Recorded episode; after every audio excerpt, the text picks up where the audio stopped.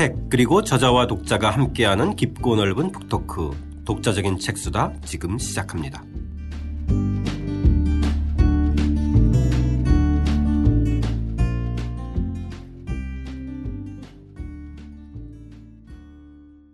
우정화 선생님과 함께하는 아트스토리 오늘 그림이 말했다 세 번째 시간입니다. 그녀들에게 바치는 밥상편입니다.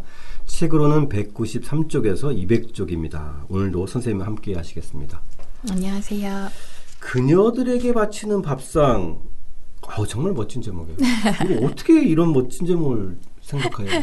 이것도 다 작품에서 나온 건데요. 네네. 사실 그녀들은 주로 밥상을 차리죠. 그러니까요. 네, 아, 그녀들에게 밥상을 주는 일은 별로 없었던 것 같은데 바로 그 작품이 이제 첫 번째 나오는 작품 디너 파티입니다. 그래서 네네. 거기에서 제목이 나왔어요. 아, 저는 개인적으로 네. 이 42편의 작은 갤러리에서 네. 이 그녀들에게 바치는 밥상이 압권이었어요. 아, 정말요? 네, 일단은 제목이 압권이었고 네. 작품의 선정이 정말 네. 어, 놀라웠어요. 네. 물론 이제 제가 몰랐던 작품이었기 때문에 그러긴 하, 하겠지만 네. 그래도 작품의 순서와 배치도 그렇고 네. 이 디너 파티의 첫 장면도 정말 음, 충격적이었어요. 네. 네. 처음, 이, 이 네. 세상에 이런 밥상이 있나 이런 식탁이 그러게 말입니다. 네. 자 선생님께서 그녀들에게 바치는 밥상이라고 하는 멋진 제목으로 curation한 오늘의 이 작은 전시의 첫 작품입니다. 아, 일단 한번 어, 같이 한번 읽어보겠습니다. 193쪽입니다. 주디 시카고의 디너 파티는 페미니즘 미술의 시작을 알리는 작품으로 유명하다. 두꺼운 미술사 책에 여성 미술가는 한 명도 없고 유명 미술관은 온통 남성들 차지이던 시절에 시카고는 이 작품을 통해 여성들의 존재를 드러내고자 했다. 디너 파티는 거대한 세모꼴의 설치 작품으로 한 변에 13개씩 모두 39개의 개인 식탁이 놓여 있다.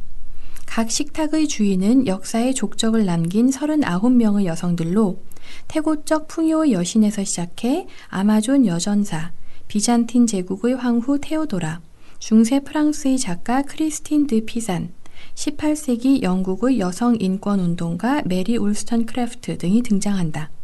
그중 미술가로는 17세기 이탈리아 화가 아르테미시아 젠틸레스키와 20세기의 미국 화가 조지아 오키프가 있다. 일단 충격적인 것은 아무리 부엌이라는 공간이 기술적으로 진보하고 네. 물론 뭐 거기에 세탁기도 만들어주고 그리고 이제 외식 문화가 아무리 발달했다고 하더라도 네. 여전히 부엌에서 밥상을 차리는 것의 목은 여성이잖아요. 그렇죠. 네? 네. 별로 질문하지 않죠, 아무도. 네, 왜? 사실 네. 저도 이 얘기하면서 정말 지나온 에, 수십 년의 에, 삶이 반성됐지만 네. 어쨌든 그게 현실인데 선생님. 네, 맞습니다. 예. 근데 그녀들을 위한 식탁을 만들었다? 네. 참 이거는 어, 정말 반전이었던 것 같아요. 네. 게다가 사실 우리가 이제 서양 문화에 익숙하면 한 변에 식탁이 13개가 있으니까 결국 한 면에 13사람이 모여서 밥을 먹는 게 되잖아요. 그렇죠. 근데 서양 미술사에 이런 그림이 굉장히 많아요. 음, 뭐게요?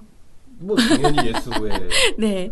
그 최후의 만찬이잖아요. 네, 네. 최후의 만찬은 예수 그리스도와 열두 사도가 뭐 저녁 식사를 했다. 그렇죠. 빵과 와인을 두고 이 그림 수도 없이 많은 거예요. 네. 근데 이제 주디 시카고는 작품을 만들면서 그런 생각을 했겠죠. 왜 이 밥상을 차린 건 여자일 텐데 여자들은 거기에 아무도 없는가? 음, 왜 우리가 여자 이름은 기억하지 못하는가? 그죠? 역사책을 봐도 미술사 책을 봐도 여자는 단 한 명도 없는데 식탁은 있는데 그렇죠? 네. 밥 밥을 밥상을 차린 여자는 있을 텐데 이제 그런 생각을 하면서 이제 이 작품이 시작이 됐겠죠. 예. 특징적인 것은 그 13개의 식탁을 정삼각형으로 연결시켜 놓은 거예요. 네네. 그러니까 39개의 식탁이 이제 마주한 거잖아요. 네네. 그러니까 자연스럽게 저는 이 장면, 이 전시 장면을 좀 떠올리게 되는데 맞아요. 194쪽에 보면 네. 저는 개인적으로 선생님 책을 처음까지 보면서 딱 한 편만 네. 직접 가서 감상해 보게 해주겠다고 음. 누군가 그러면 저는 네. 이, 여기 가보고 싶어요. 네, 브루클린 가시면 브루클린 됩니다. 미술관의 이 디너 파티. 네. 아, 정말 장관일 것 같아요. 그렇죠. 제- 자연스럽게 한 바퀴 도는 전시 동선이 그려져요. 굉장히 커다랗게 그치 한 네, 바퀴를 네. 돌겠죠. 그리고 실제로 이제 이 바닥은 지금 보시면 하얀색 타일 바닥인데요. 네네. 그러니까 어 39명의 역사 속에 있는 이제 그 여성들은 식탁에 자리를 차지하고 있고 바닥에는 사실 보시면 글자들이 막 써 있는데 이게 뭐냐면 이 식탁에 오르지는 못했지만 역사에 기록된 여성들 999명의 이름이 여기 다 써 있는 거예요. 지금 바닥에. 아, 바닥에 네. 999명이요? 네, 네. 90, 990의 여성들? 네, 네. 아, 이건 어떻게 또 선정했을까요? 그러니까 열, 39개의 식탁의 주인공과 네. 그 다음에 또 이렇게 그 바닥에는 999명의 여성들이 네. 있는 거네요. 네 네. 그러니까 이게 70년대 작품인데요.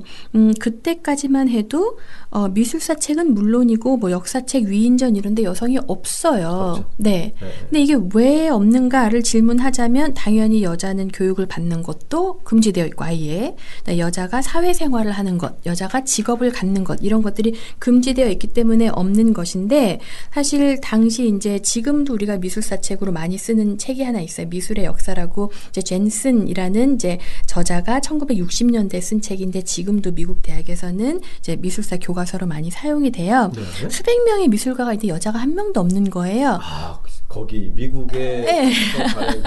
교과서로 네. 적을 수 있는 네. 텍스트에도 그럼 이제 60년대 당시에 저자인 젠슨한테 여자는 왜 없어? 그러면은 여자는 재능 있는 화가가 없었다. 미술가가 위대한 미술가가 없는데 그럼 어떻게? 이렇게 대답이 나오는 거예요. 네.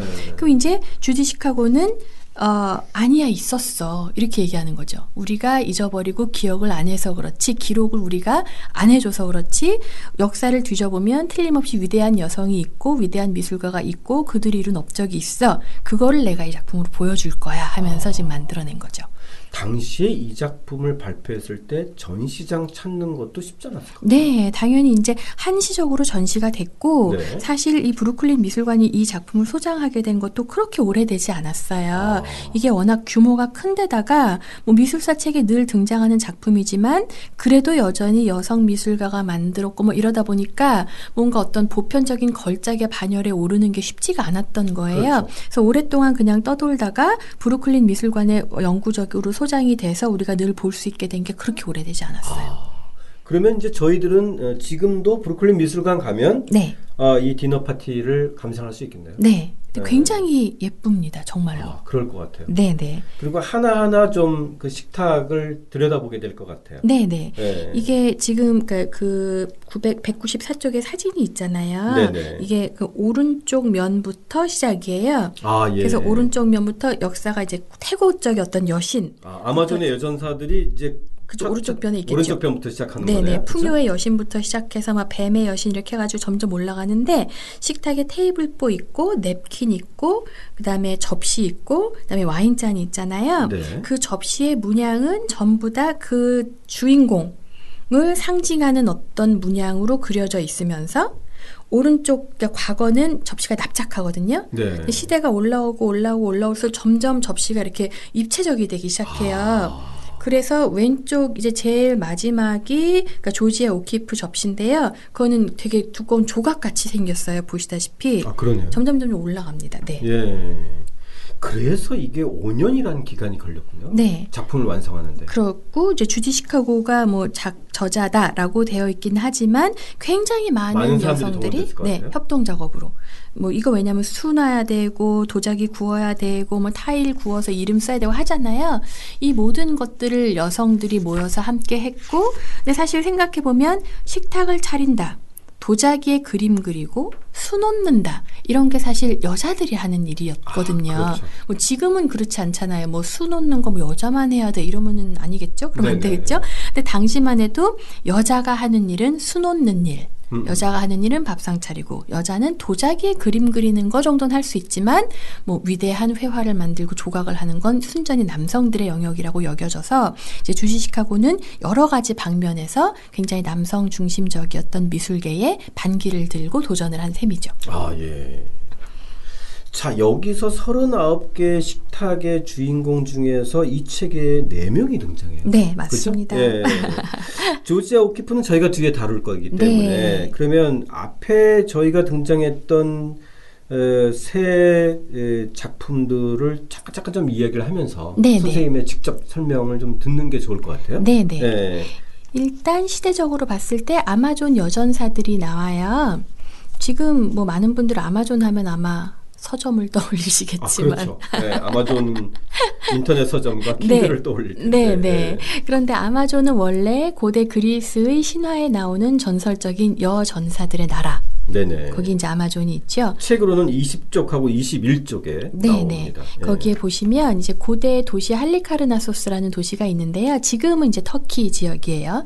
거기에 커다란 조각이 많이 되어 있는 무덤이 하나 있습니다. 마우솔로스를 위한 무덤인데 거기 벽에 그리스인들과 아마존 여전사들이 전쟁하는 장면이 조각이 되어 있어요. 네네. 소장은 지금 런던 영국 박물관. 네네. 네네. 근데 뭐, 아, 뭐 그림을 보시면 아시겠지만 정말 겁나게 잘 싸웁니다. 네. 여자분들이. 뭐 거칠 것이 없고, 뭐 뛰고 날고 막 그러고 있어요. 근데 남성들의 이 전투 장면보다 네. 훨씬 화려하고 네, 멋있는 것 같아요. 굉장히 격렬하게 싸웁니다. 그러니까, 예. 실제로 이, 이 여전사들이 이제 어, 창과 도끼 잘 쓰고 그다음에 활을 굉장히 잘 쏘고 말도 정말 잘 탔다고 그래요. 네네. 근데 이제 흔히 아마존인들이 뭐 오른쪽 가슴을 도려냈다 이런 얘기 혹시 들어보신 적 있으세요? 네네 있어요. 아니, 활을 쏘는데 방해가 되니까 한쪽 가슴을 도려냈다 이런 설이 있는데요. 거기 조각 보시면 되게 멀쩡해요 양쪽 가슴이 다. 그러니까 예 예. 그래서 이 도- 가슴을 도려냈다는 전설은 어디서 나왔는지 잘 모르겠대요. 제가 찾아봤는데 사실이 아니고 네. 저 그리스 신화에도 없고 다, 다 이렇게 온전하게 이제 팔을 잘 쏘면서 있다고 합니다. 그 저는 이 문장이 이런 톡톡 쏘는 문장들이 있어요. 기가 네. 막힌 문장들이 가슴이 있다고 화를 못 쏘지는 않는다. 사실 가슴이 방해되어 못할 일은 없다. 다만 그럴 것이라고 믿는 이들이 방해될 뿐이다. 네. 저는 언제 이게 생겼을까? 가슴이 방해가 돼서 도려냈어. 이런 말이 언제 생겼을까? 네. 이런 걸 생각하다가 어, 이런 문장이 나왔습니다. 아, 막힌 문장이에요. 네. 다음 작품도 한번 볼까요, 선생님? 테오도라? 네. 테오도라는 정말 우리가 이제 흔히 대표적인 신데렐라 케이스예요. 왜냐하면 어, 정말 천민 출신이었대요. 동로마에 저 지금으로부터 어, 한 뭐 1500년 전이죠. 그렇죠. 5세기, 예. 6세기쯤에 동로마의 황후가 되는데요. 원래는 천민이었고 이제 거리에서 춤을 추는 여자였다고 해요. 그래서 당시 법에 의하면 이제 동로마 황제 중에 제일 유명한 사람이 유스티니아누스잖아요. 그렇죠. 아, 법에 의하면 천민하고 결혼을 할 수가 없는데 이제 유스티니아누스가 황제가 되기도 전에 이 테오도라에게 너무나 매료된 나머지 법을 고치고 결혼을 했다라고 할 정도로 그러니까 어찌 생각하면 우리가 드라마에서 늘 보는 전형적인 신데렐라인데요. 예. 사실 어, 유스티니아누스가 뭐 그러니까 그의 시대가 동로마의 가장 전성기라고는 하는데 아주 치명적이었던 위기가 있었어요. 그러니까 니카 반란이라 그래서 황제와 대립한 어떤 당파의 사람들이 반란을 일으켜서 그 당시 이제 수도였던 그 콘스탄티노플이 거의 초토화될 정도의 그러니까 내전 상황이었다고 하는데요. 일설에 의하면 황제는 도망가려고 했대요. 네. 근데 황후 테오도라가 지금 여기 보시면은 그 모자이크가 있는데 자색 옷을 입고 자주색 옷을 입고 있거든요. 네. 이게 황제하고 그다음에 황후만 입을 수 있는 왕의 색깔이에요.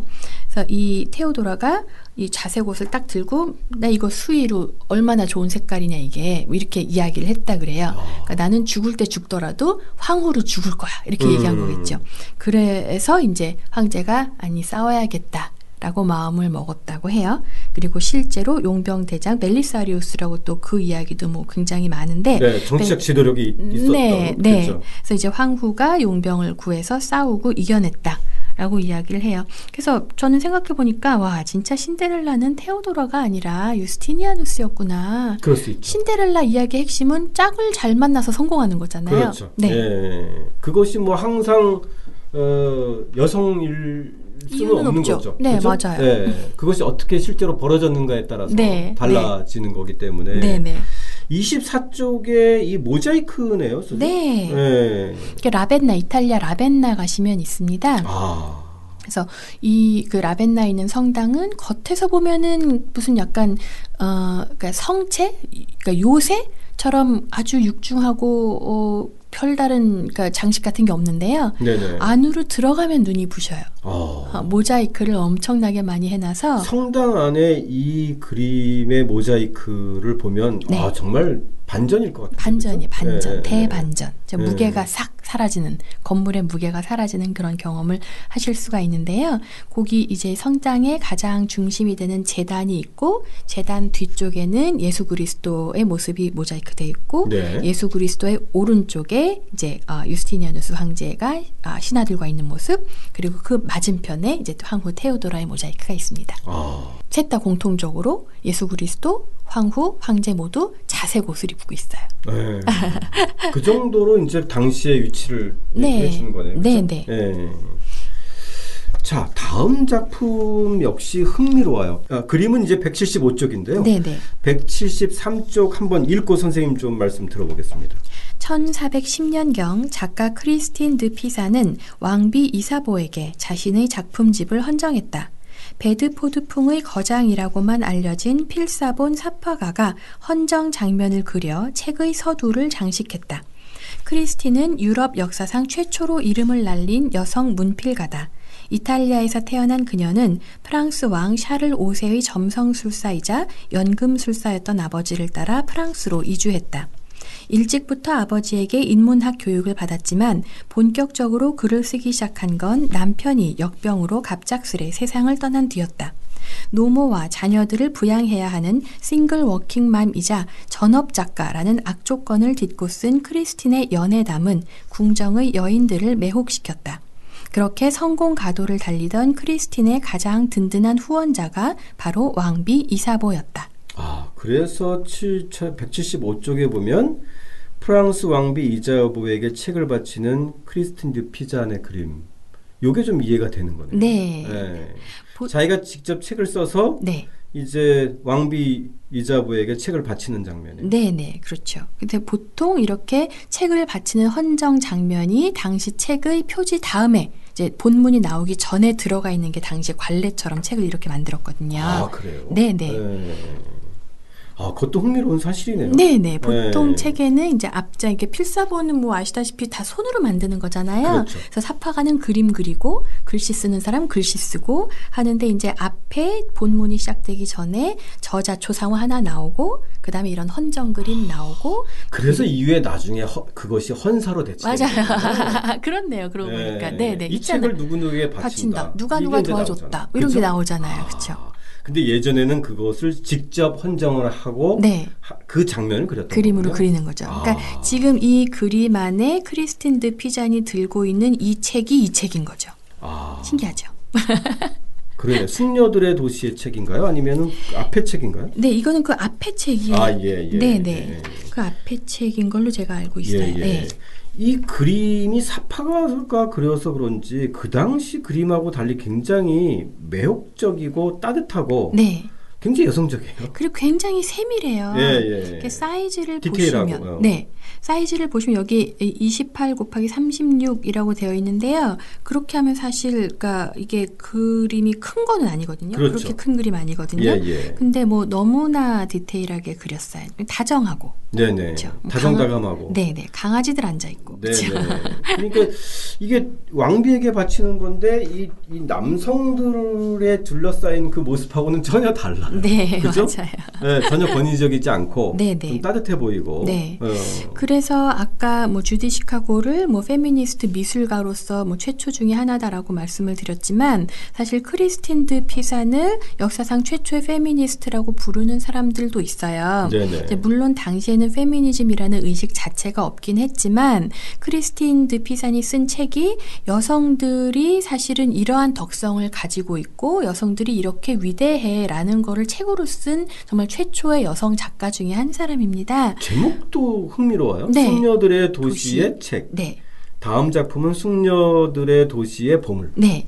그렇죠. 그러니까 당시에 이제 사회적인 분위기가 뭐 여자들은 뭐 이런 이런 여자들은 시기하고 질투하고 뭐 사회에 도움이 안 되고 약간 이런 그러니까 비난하는 그런 그러니까 여론들이 있었대요. 네네. 있었나 봐요. 아니 저희 어렸을 때마도 저도 그런 얘기 많이 들으면서 사, 네, 자랐어요. 맞아. 여자들은 네. 모이면 뭐 시기하고 학교 다닐 질투한다. 때부터 뭐. 뭐 네. 선생님도 그랬고 네, 뭐 네. 주변에 어르신들도 그랬고 네, 네. 네. 그러니까 이제 크리스틴 드 피사는 과거 역사 속에 이제 이러한 위인들이 있었고 여자들은 사실 이러한 덕성을 가지고 있어요. 여자들은 뭐 절제하고 정직하고 뭐 정의롭고 이렇게 여자들이 가지고 있는 덕성들 그리고 여자들이 사회에 기여할 수 있는 이런 것들을 책으로 쓴 최초의 사람이에요. 그래서 음 그러니까 책을 쓰고 나서 이제 후기 같은 것도 쓰잖아요. 거기 그림이 이렇게 있는데 어, 요 책에는 없지만 크리스틴 드피자 이렇게 누워 있으면 어떤 여자분이 자꾸 이렇게 끌어당겨요 일어나 이렇게 해서 어. 내용이 뭐냐면 내가 첫 번째 책을 쓰고 나서 너무 피곤해서 쉬고 있는데 세 가지 덕성 이성과 정직과 정의의 숙녀들이 나타나서 나를 자꾸 책 빨리 더 쓰라고 나를 침대에서 잡아 당겼다 네. 그래서 이제 내가 책을 이렇게 한꺼번에 두 권을 쓸 수밖에 없었다는 이야기가 있습니다. 아, 그것도 흥미로운 사실. 네. 런던 영국 도서관 소장이니까 아마 런던에 가시는 분들은 네. 어, 요 그림 한번 가서 보셔도 흥미로울 네. 것 같아요. 네, 네. 예. 자, 그 다음에 저희가 이, 이 디너 파티의 마지막 주자인 이 조지아 오키프는 네. 저희가 이제 오늘 마지막에 다루니까 네. 어, 그때 다시 한번 좀 이야기를 좀 에, 다뤄보기로 하죠. 네. 오늘 요 크리스틴 크리스틴 그 그림 자체는 그 당시에 백년 전쟁의 이런 막 이런 상황하고 대비시켜 보면 네. 또 다른 느낌이. 그렇죠. 사실 네. 뭐이 이자보 왕비가 그 백년 전쟁과 뭐 프랑스와 영국 사이의 그 백년 전쟁 진짜 핵심적인 인물이었거든요. 그렇죠. 예. 그러니까 이제 왕위를 거의 영국에 넘겨주는 조약에 사인을 한 게 이 왕비 이사보였고 그래서 이제 뭐 프랑스를 영국에 팔아넘겼다 비난을 막 받았고 그다음에 그 영, 그러니까 프랑스 왕위가 실제로 영국으로 넘어갈 뻔할 때에 그러니까 샤를 7세가 굉장히 위태로운 상황에 있을 때 바로 잔다르크가 나타났잖아요. 그렇죠. 예. 네. 그래서 아마 이 책을 쓰고 할 때까지만 해도 아마 크리스틴 드 피산은 자기가 생각한 어떤 이상적인 여성상이 바로 이 이자보 왕비라고 생각을 했을 거예요. 아, 예. 그랬겠죠. 근데 이제 그러다가 잔다르크가 나타나자 크리스틴 드 피산은 마지막에 또 이제 어, 잔다르크를 칭, 그러니까 뭐라 그러죠? 그러니까 칭송하는 시를 썼다고 합니다. 아, 그게 예. 그게 이제 크리스틴이 생애 마지막으로 남긴 글이라고 하는데요. 아마 이렇게 시대를 이렇게 지, 이제 지나면서 여성들의 삶을 보면서 이제 왕비 이사보를 이제 뭐 아끼고 이제 존경했다가 그가 이제 비난을 받고 다시 잔다르크라는 소녀가 나타나고 뭐 이런 거를 아, 작가로서 지켜보면서 아마 여러 가지 생각이 들었던 것 같아요. 네. 자, 이제 그녀들에게 바치는 밥상 두 번째 작품 수잔나와 장로들 한번 또 감상해 보겠습니다. 196쪽 상단 함께 읽어보겠습니다. 이탈리아 바로크 미술의 거장이자 여성으로 드물게 이름을 남긴 화가 아르테미시아 겐틸레스키의 첫 번째 회화 작품은 수산나와 장로들이다. 다니엘서의 외경에 기록된 내용으로 홀로 목욕을 하던 아름다운 부인 수산나가 장로들에게 추행을 당하는 장면이다. 그녀를 숨어서 지켜보던 장로들은 자신들의 요구에 순순히 따르지 않으면 외간 남자와 놀아나는 것을 보았노라 고발하겠다고 협박한다. 그들의 협박에 굴하지 않은 수산나는 결국 사형을 선고받는다. 그러나 청년 다니엘의 기지로 사실이 밝혀져 장로들은 처형을 당했다. 이 수산나의 표정과 몸짓 그리고 또 그거와 대비되는 두 장로의 모습이 상당히 극명하게 대비되는데 네. 이 장면을 그렇게 대비시켜서 보면 오늘날의 현실하고도 큰 차이가 없는 것 같아요. 그쵸. 그죠? 이거는, 네. 이게 이, 이 작품이 1910년에 이게 성경의 한 장면을 묘사한 거지만 네 네. 1610년인데요. 네. 사실 이 장면, 이런 장면도 사실 미술사에 굉장히 많아요. 근데, 음, 특이하게도 이런 장면을 그럼 왜 그리느냐? 그죠? 어떤 여성이 불쌍하게 옷을 벗고 목욕을 하고 있는데 누가 지켜보고 추행을 한다. 이 장면이 봤을 때 즐거울 리가 없는 장면이잖아요. 그렇죠. 그런데 이런 장면이 미술사에 굉장히 많아요. 그걸 네네. 왜 그러냐면 아까도 제가 지난 시간에 말씀드렸듯이 관객이 대체로 이성애인 남성들이기 때문이에요. 그러면 여러 가지의 어떤 시각적인 즐거움을 준대요. 음. 다른 사람의 범죄 행각을 내가 목격한다. 아. 그렇죠? 그리고 또 목욕하는 여자를 나도 훔쳐본다. 뭐 이런 의미가 있는 거예요. 그래서 대체로 다른 작품들을 보면 이 수산나와 장로들이라는 작품인데도 여성이 굉장히 아름답고 뭔가 시선을 즐기는 듯한 그런 모습이 대부분인데 이 어, 겐틸레스키의 그림은 좀 많이 달라요. 여성이 음. 정말 정말 거부하고 정말 싫어하고 정말 불쾌한 상황이 드러나서 음, 많은 사람들은 이 어, 화가 스스로가 여성이기도 하고 그리고 또 그녀가 개인적으로 또 이런 성폭력의 희생자이기도 했고 그래서 이런 개인적인 경험이 작품에 드러나지 않았나 하는 해석이 좀 있습니다. 아, 그것도 참 독특한 해석이네요. 네. 이 한 장로의 입이 가려져 있는 거를 보면 마치 인간의 입으로 할 수 있는 모든 것을 다 하는 듯한 그런 좀 뭔가 음원한 네. 시선 그, 그 상황 네, 이런 게 엿보여요. 맞아요, 네. 맞아요. 그다음에 이제 공간 자체가 굉장히 좁잖아요. 네. 그래서 이렇게 수산나가 정말 갇혀 있고 어찌 생각하면 그림 밖에 있는 관람자와 저 두 장로들 사이에 아주 좁은 공간에 지금 이 불쌍한 여인이 갇혀 있는 그런 상황 이 된 거죠. 아.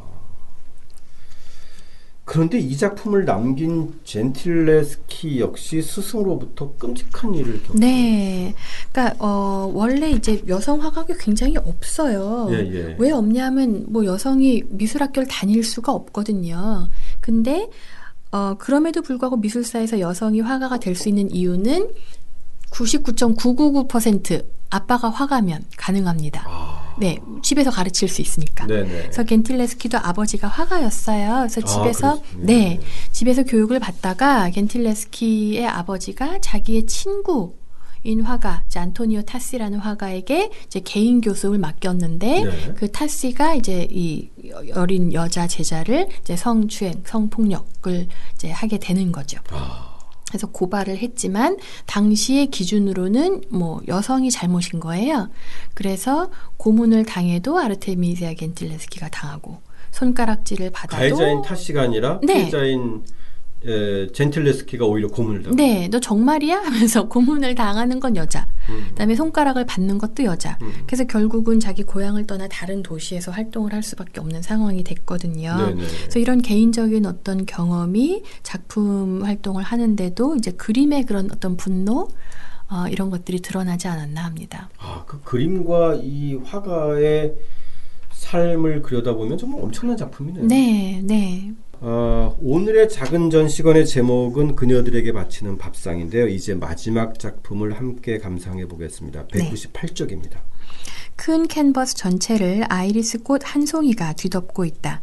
벨벳처럼 부드러운 검은 꽃술에서는 미세한 분말이 올라오는 것 같고 동그랗게 말려 있다 조금씩 벌어지기 시작한 꽃잎은 손을 대면 바스라질 듯 여리고 곱다. 검은 아이리스 3은 미국 화가 조지아 오키프가 반복해서 그렸던 많은 꽃 그림 중 하나다. 오키프는 20세기 초의 미국 모더니즘 회화를 대표하는 화가다. 그녀는 마치 고화질 사진처럼 정밀하게 꽃의 질감을 표현했지만 사실 진짜 관심사는 특정한 꽃을 묘사하는 것이었다기보다 그 형태가 가진 조형성이었다. 실제로 큰 화면 위에 유기적 곡선과 검은색으로부터 어두운 자주색을 거쳐 핑크와 회색으로 변화하는 색채가 어우러진 이 그림은 추상회화처럼 보이기도 한다. 이때가 1926년이에요. 네. 그러니까 상당히 파격적인 작품이었을 것 같고 네. 우리나라에서는 이때가 바로 나혜석 씨가 역- 열심히 이제 글과 그림으로 활동했던 네, 네. 것 초상화. 그리시고 그죠? 풍경화 그리시고 할 때죠. 네. 음. 그러니까 이제 미국 입장에서 미국은 사실 유럽에 비하면 미술의 어떤 발달 이런 게 상당히 좀 뒤처진 편이었거든요. 특히 20세기 초까지만 해도. 네. 그래서 뭔가 이거는 사실 오키프 입장에서는 꽃의 정물화라기보다 정말 추상회화 같은 그런 성격을 가진 그림인데 이제 꽃을 이제 굉장히 크게 확대했고 당시에 보기 드문 여자 화가고 꽃이라는 것 자체가 어찌 생각하면 어떤 식물에 있어서는 그러니까 생식기나 다름없는 그런 기관인 거잖아요. 그러니까 평론가들은 전부 다 여자 화가야, 여자 화가가 꽃을 그렸어. 이건 자기 어떤 성적인 경험이야. 그러니까 뭐 이렇게 네, 이런 뭐 이런. 네 그런 음. 시선으로만 보니까 오키프가 사실 굉장히 괴로워했습니다. 음. 근데 이제 오키프의 특징은 굉장히 오래 사셨어요. 거의 99세에 99세. 네, 한 세기를 살았습니다. 그 당시에 99세면 네, 지금 네. 지금으로 치면 한 100한 10세 정도 산 건데. 맞아요. 그래서 네. 1980년대까지 이제 활동을 하고 그리고 말년은 뉴멕시코에서 보냈는데요. 뉴멕시코 아실지 모르겠지만 뉴멕시코 이제 미국 원주민들이 살고 이제 사막의 이런 어떤 지형이 이제 굉장히 신비로운 이런 곳에서 막 신비롭게 진짜 무슨 미국의 수도승 같은 이런 느낌. 어. 으로 이제 살았어요. 그래서 오키프는 대중적으로 그림도 인기가 있지만 뭐 오키프식의 삶의 방식, 자, 사막으로 가서 혼자서 어떤 수도승처럼 살고 뭐 그러니까 그래서 오키프의 요리책, 뭐 오키프의 뭐 아. 화장품 이렇게 굉장히 유행을 하나의 할 라이프 정도- 스타일로 네. 네, 네, 맞아요. 그래서 주디 근데 저희는 시카고 수도승 그러면 산 속의 수도승은 그려지는데 황야의. 네. 한- 황야에, 네, 사막에, 그렇죠. 아, 약간 옛날 이 인디언식 그런 네네네. 어떤 흙집을 짓고 살고 음. 막 이런 그런 모습이 이제 오키프 말년의 모습입니다. 그래서 음, 주디 시카고가 디너 파티를 만들던 1970년대에 오키프 살아 있었지만 음. 뭐 신화적인 존재가 됐던 것이죠.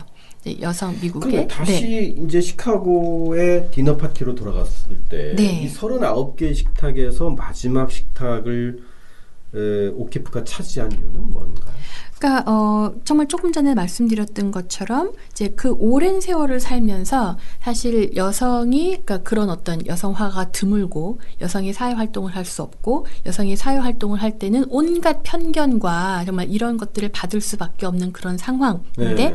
이 모든 걸 딛고 정말 미국이 상징 어떤 개척자 정신 같은 거 있잖아요. 프론티어 정신. 예, 프론티어 정신 그리고 고독한 어떤 개척자. 아, 그렇죠? 그러니까 남들이 뭐라고 해도 나는 나의 길을 간다. 그러니까 음. 그런 모습을 꿋꿋하게 보- 한 세기 동안 꿋꿋하게 보여준 게 오키프였고 이제 주디 시카고가 이 작품을 만들 당시에 오키프 여전히 그림을 그리고 있었거든요. 그러니까 그 이제 주디 시카고가 봤을 그야말로 때는 살아있는 여성의 네. 전설이네. 네, 살아있는 여성의 전설. 저 음. 여성 할수 있어. 저 어, 승리해낼 수 있어. 최후의 승자가 될 수 있어. 이런 어떤 메시지를 오키프가 주었기 때문이 아닌가 합니다. 네네. 자, 오늘의 에, 테마 그녀들에게 바치는 밥상의 큐레이션은 아마 청취자 여러분들도 어, 또, 또 독자 여러분들도 어, 정말 인상적이었다 이런 얘기들이 좀 나올 것 같은데 우리 사회가 이 그녀들에게 차리는 밥상은 과연 뭐가 있을까 와, 이런 생각을 좀 해봤어요. 네, 어, 아무튼 에, 그런 질문이 문득 떠올랐지만 네. 답할 거는 별로 없다는 네. 이런 안타까움이 좀 있지만 네, 이제부터 좀 답하는 게 많아졌으면 좋을 것 같고 네. 우정환 선생님과 함께하는 테마가 있는 작은 전시관 오늘 그림이 말했다는요 다음 시간에는 슈퍼스타의 최후편으로 다시 이어가겠습니다. 함께해 주신 청취자 여러분 감사드립니다